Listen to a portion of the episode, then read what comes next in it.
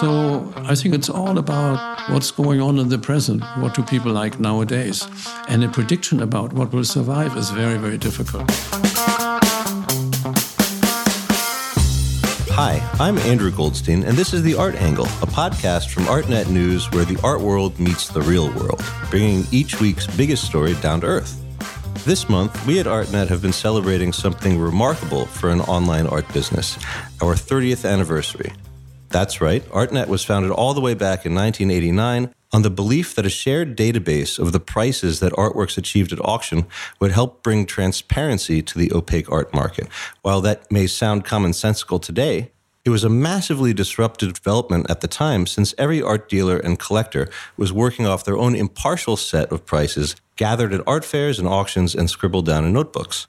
Today, that quaint art business is ancient history because it's been replaced by a global art industry filled with players who buy then flip artworks for astronomical sums as if they were just more attractive stocks. This is in large part due to ArtNet, since access to its data helped fuel the financialization of the market and is something that is both the pride and regret of Hans Neuendorf, ArtNet's visionary founder who spent decades as an old fashioned art dealer before changing the game.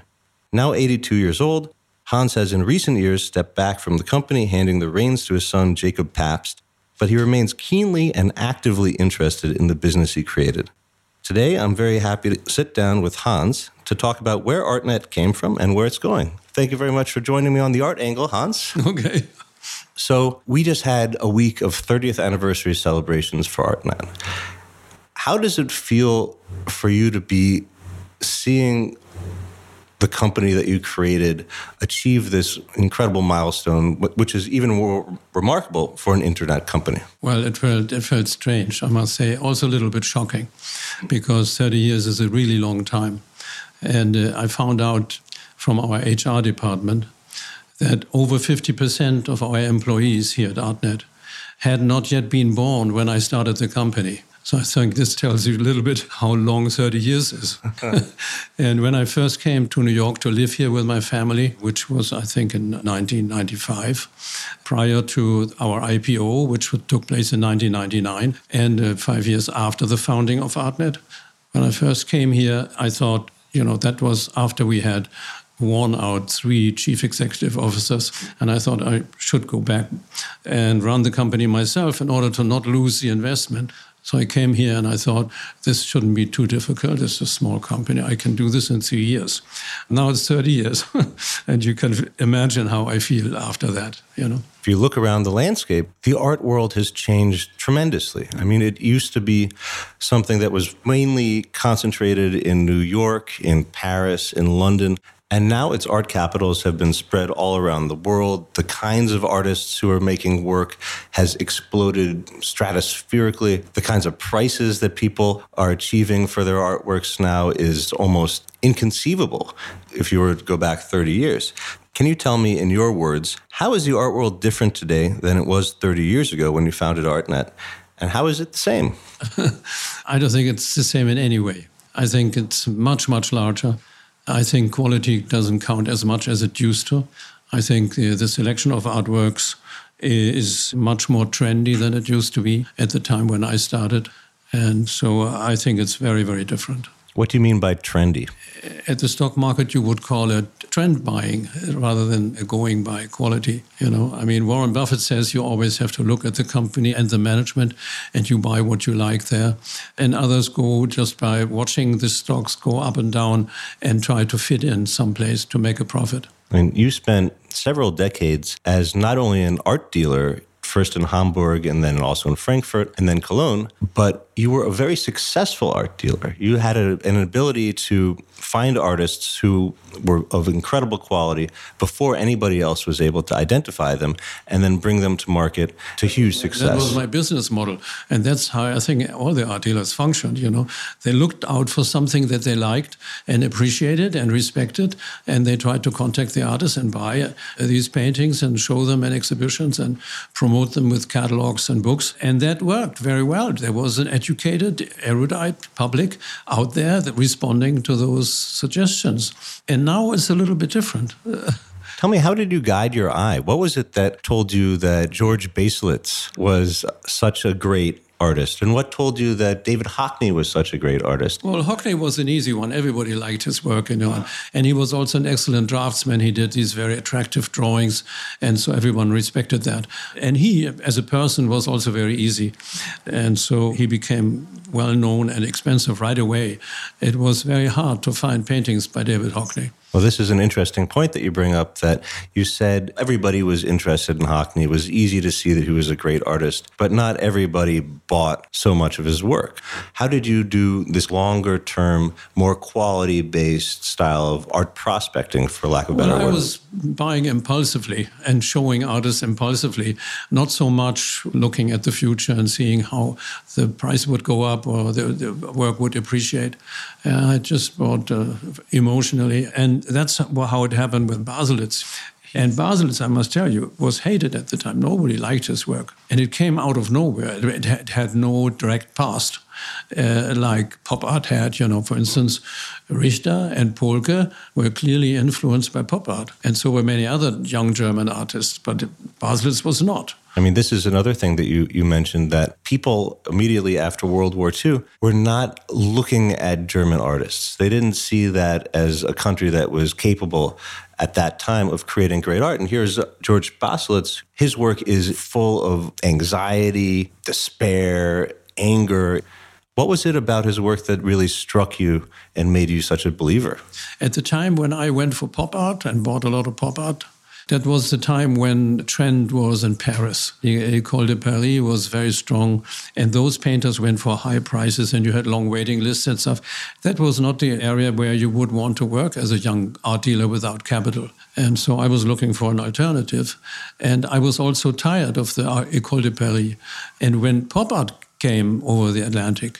That was a fresh breeze. Now, the same thing then happened again when the pop art was a little bit tired. The prices were very high, it became very fashionable, and so it was not the area that I wanted to be concerned in. And at that point, Baselitz was a very unusual appearance and I, I, found his work very strong. It was influenced by existentialism, by uh, East German art, and even Northern European art by artists that I had never heard of before. And I thought it was just really fascinating. So, when you founded ArtNet, you told me a story about how dealers would literally go up and down in the same building, taking the elevator to buy work on one's floor and then sell it for a higher price on a lower floor because people didn't know the value of the artwork. That was common. These people are called runners.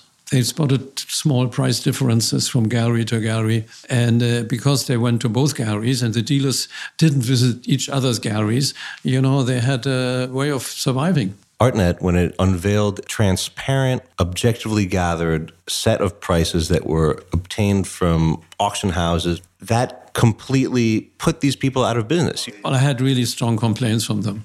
They really were bitter about it. And the auction houses were not too keen well, the on houses were either. against it, of course, too, because they didn't believe that price transparency was uh, desirable. You know, at the time, the trade believed it's best to keep the client in the dark about the real value. And they thought that was the way to make a profit. Whereas I believe that, you know, price transparency is the best for driving the market and driving transactions. Where does that belief come from? I mean, in other industries, you don't have this secrecy. You know, the stock market, you know, the car market, everybody knows what a used car is worth. You had a blue book where you can look. This didn't exist in the art world. So, what happened when ArtNet debuted is it immediately started to change the contours of the playing field. And it went not too quickly, but gradually from being something that the dealers and the auctioneers despised to something that they relied on. How did that happen? Well, it took a very long time and the change was very slow, and that's why I couldn't follow it. I mean, our sales guys had to go out and convince every dealer one by one to sign up for this service. And then, of course, the, the one event that really made us popular and where dealers couldn't resist it anymore was that Bill Ruprecht, who was CEO of Sotheby's, came to see us with his entourage and asked if he couldn't have the data uh, for free in exchange for giving us a marketing tool So getting us subscriptions, you know, getting us access to his clients. And we gave it to him, and, and it worked very well. And then the subscription shot up, and immediately customers of other auction houses. That was really the defining moment. You flash forward to today, the art business that you knew as an art dealer in the 70s and 80s, it's gone forever. So How would you describe the new way of doing business? Well, there's many factors to it, but it's mainly much more public and uh, it's much more capital intensive. And then we have email, we have the internet. That was what interested me first at ArtNet, that, that you could actually transfer images from computer to computer at no cost. We had to stuff large transparencies into envelopes and bring them to the post office and send them off and then wait for the reply, which came two weeks later. That's a huge change. And you also published these very lavish catalogs for the artists because that was the only way that you could communicate what was in a gallery show to people who were outside of the immediate neighborhood that that show was taking place. And you didn't have much feedback on the catalogs. You know, sometimes someone would call you about a painting, but mostly the feedback was delayed, sometimes by years. I just did it because I didn't know any other way of how to promote what I had. And now, of course, a dealer can just send out an email to their mailing list showing some works from a show, and they can get responses from people who want to buy, or they can even bypass that entirely yeah. and just post a work on Instagram and have someone reach out to them directly to to buy it. It's it has completely leapt over those distances of space and time and really shortened the transactional gap for any kind of purchase. So it makes sense that that would accelerate everything to the Not to the degree that, that, it has. brought in a very large public that hadn't been interested in art. So we now have a completely transformed market for art.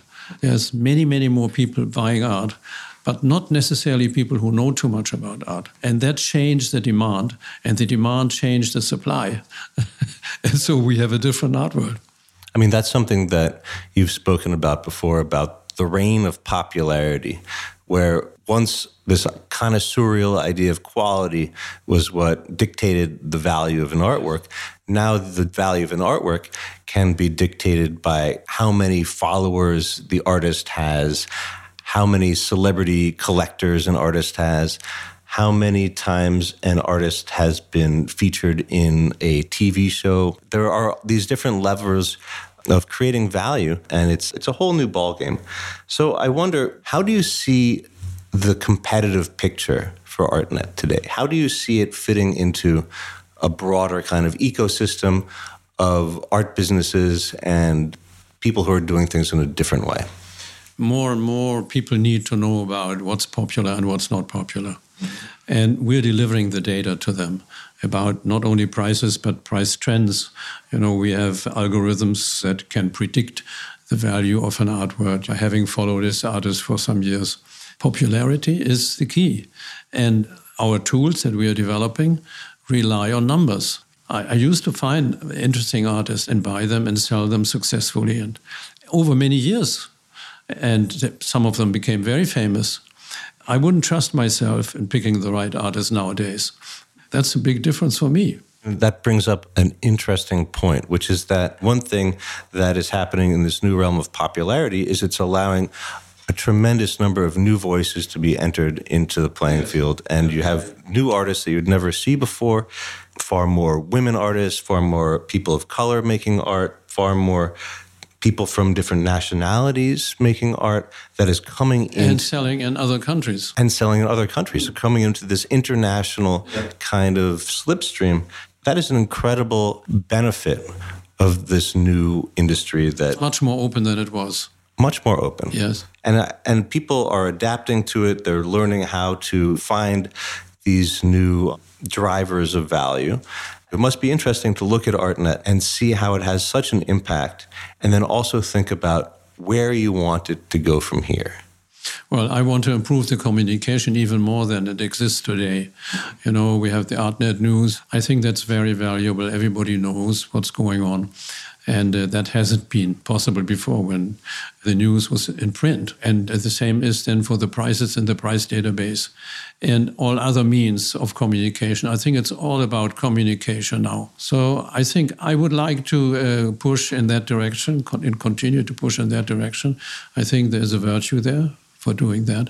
But I also would like to make transactions easier because so far, when you are a collector and you wanted to resell something, which happens quite frequently, it's nearly impossible to do that with a trade as it's set up today or as it was in the past.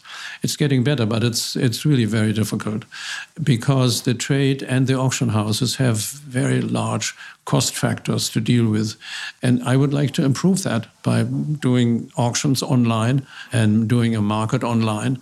And so not only communicate about the availability of artworks, but also transact right there. What is the appetite among a scalable audience of people for buying art, which is a luxury good, online? I think there's a lot of appetite.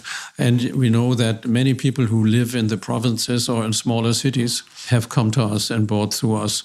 And that's a trend that we are seeing. But uh, in the same way, it has been said it's not possible to sell art that's very expensive online. And many galleries and, and internet companies have focused on the low end of the market. I think that's completely wrong. I think the higher the value of an artwork is, the better is it documented and the more you know about it, and the safer it is to buy it online. It's the expensive works that you buy with a degree of uh, authority and, and, and, confidence. It's the, the less expensive works that are problematic. Huh. I think the very expensive things will be traded online, and they are now traded online. And mind you, the large auction houses sell from their catalogs. Not many people go to their previews, they saw them on the phone. This is a very different kind of impetus for a buyer than decor. The idea that you have a space over your couch or a space, you know, over your bed that you want to fill with a painting or an artwork, that's a different kind of buyer than the ones that you're talking about, who are these collectors who are trying to buy something that has value that will then retain that value or grow in value. What do you find is the opportunity for the middle range? Between the high price and the low price? Well, there's often a mix. You know, you buy a painting because you like it, put it over your mantelpiece, and it goes up in value, and you sell it and buy something else. And also, there's a very large group of people who buy and sell professionally, although they're private individuals who collect art because they like it. And so people uh, go through their collections sometimes many times in their life. Whereas earlier on, usually couples bought some paintings for their house together, and then when they had their apartment decorated, they stopped. and the paintings would come on the market because their children sold them. You know, that was a generational thing at the time. Now it's all happening simultaneously. That's a, a very interesting point because this is a new cohort of people to cater to, which is this semi pro independent person who buys work, but is keeping an eye on the valuations, reading the news, following all the cues. It's a very dynamic way of participating in the culture that is is different from the way it used to be. What do you think about these artists who make a painting and then see it enter into this kind of casino like arena where people are flipping it back I and forth? I know that many artists reject it, that they really don't like it.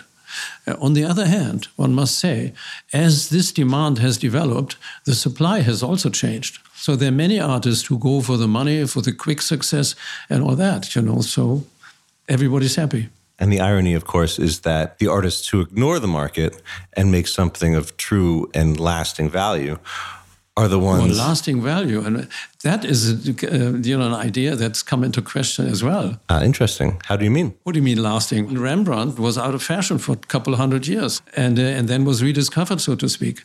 And, uh, and it happened to many other artists who were forgotten, artists from the Renaissance that considered to be uh, wonderful. So, if an artist is falling out of favor, it could mean that he will be rediscovered 10 years from now, 50 years, 100 years from now, or never.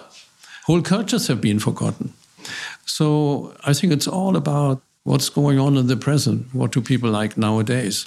And a prediction about what will survive is very, very difficult. Speaking of predictions, before we close out, I want to ask ArtNet has just celebrated its 30th anniversary. If you will indulge me in a little sci fi thinking, what do you think ArtNet could be 30 years from now? I think it could be a very large international online market for art. Uh, including all the services like information, like news and price service and all that. I don't see how the market can work properly and efficiently without one such company. But it's possible that it will divide up as it has before in other industries. There will be one very large one and one a little smaller, and then a third one. And those three will dominate the market. And then there will be the long tail of smaller companies. And I think that's probably what's going to happen. And obviously, I would like to be the large company. You, you helped invent the art fair back in 1967 in Cologne. So are you picturing something that is an infinite art fair with aisles that stretch out all the way into the distance that can contain all the work of its time, something that is a universal art fair? Yes, like this. Well, that's interesting. We're going to have to see see what happens 30 years from now. I think it will happen earlier. Well, that is a very exciting note to end on. Thank you very much for joining me here today, Hans. This You're has welcome. been great. That's it for this week's episode of The Art Angle. If you want to learn more about Hans Neuendorf's epic true life saga, you can read the six part interview I did with him on ArtNet News. And if you like what you heard on today's show, you can subscribe on Apple Podcasts, Spotify, SoundCloud, or wherever else you get your podcasts. The Art Angle is produced by Tim Schneider and Caroline Goldstein and edited by Nick Long. If you like what you heard today, please feel free to leave a rating and review. And otherwise, thank you for listening and see you next week.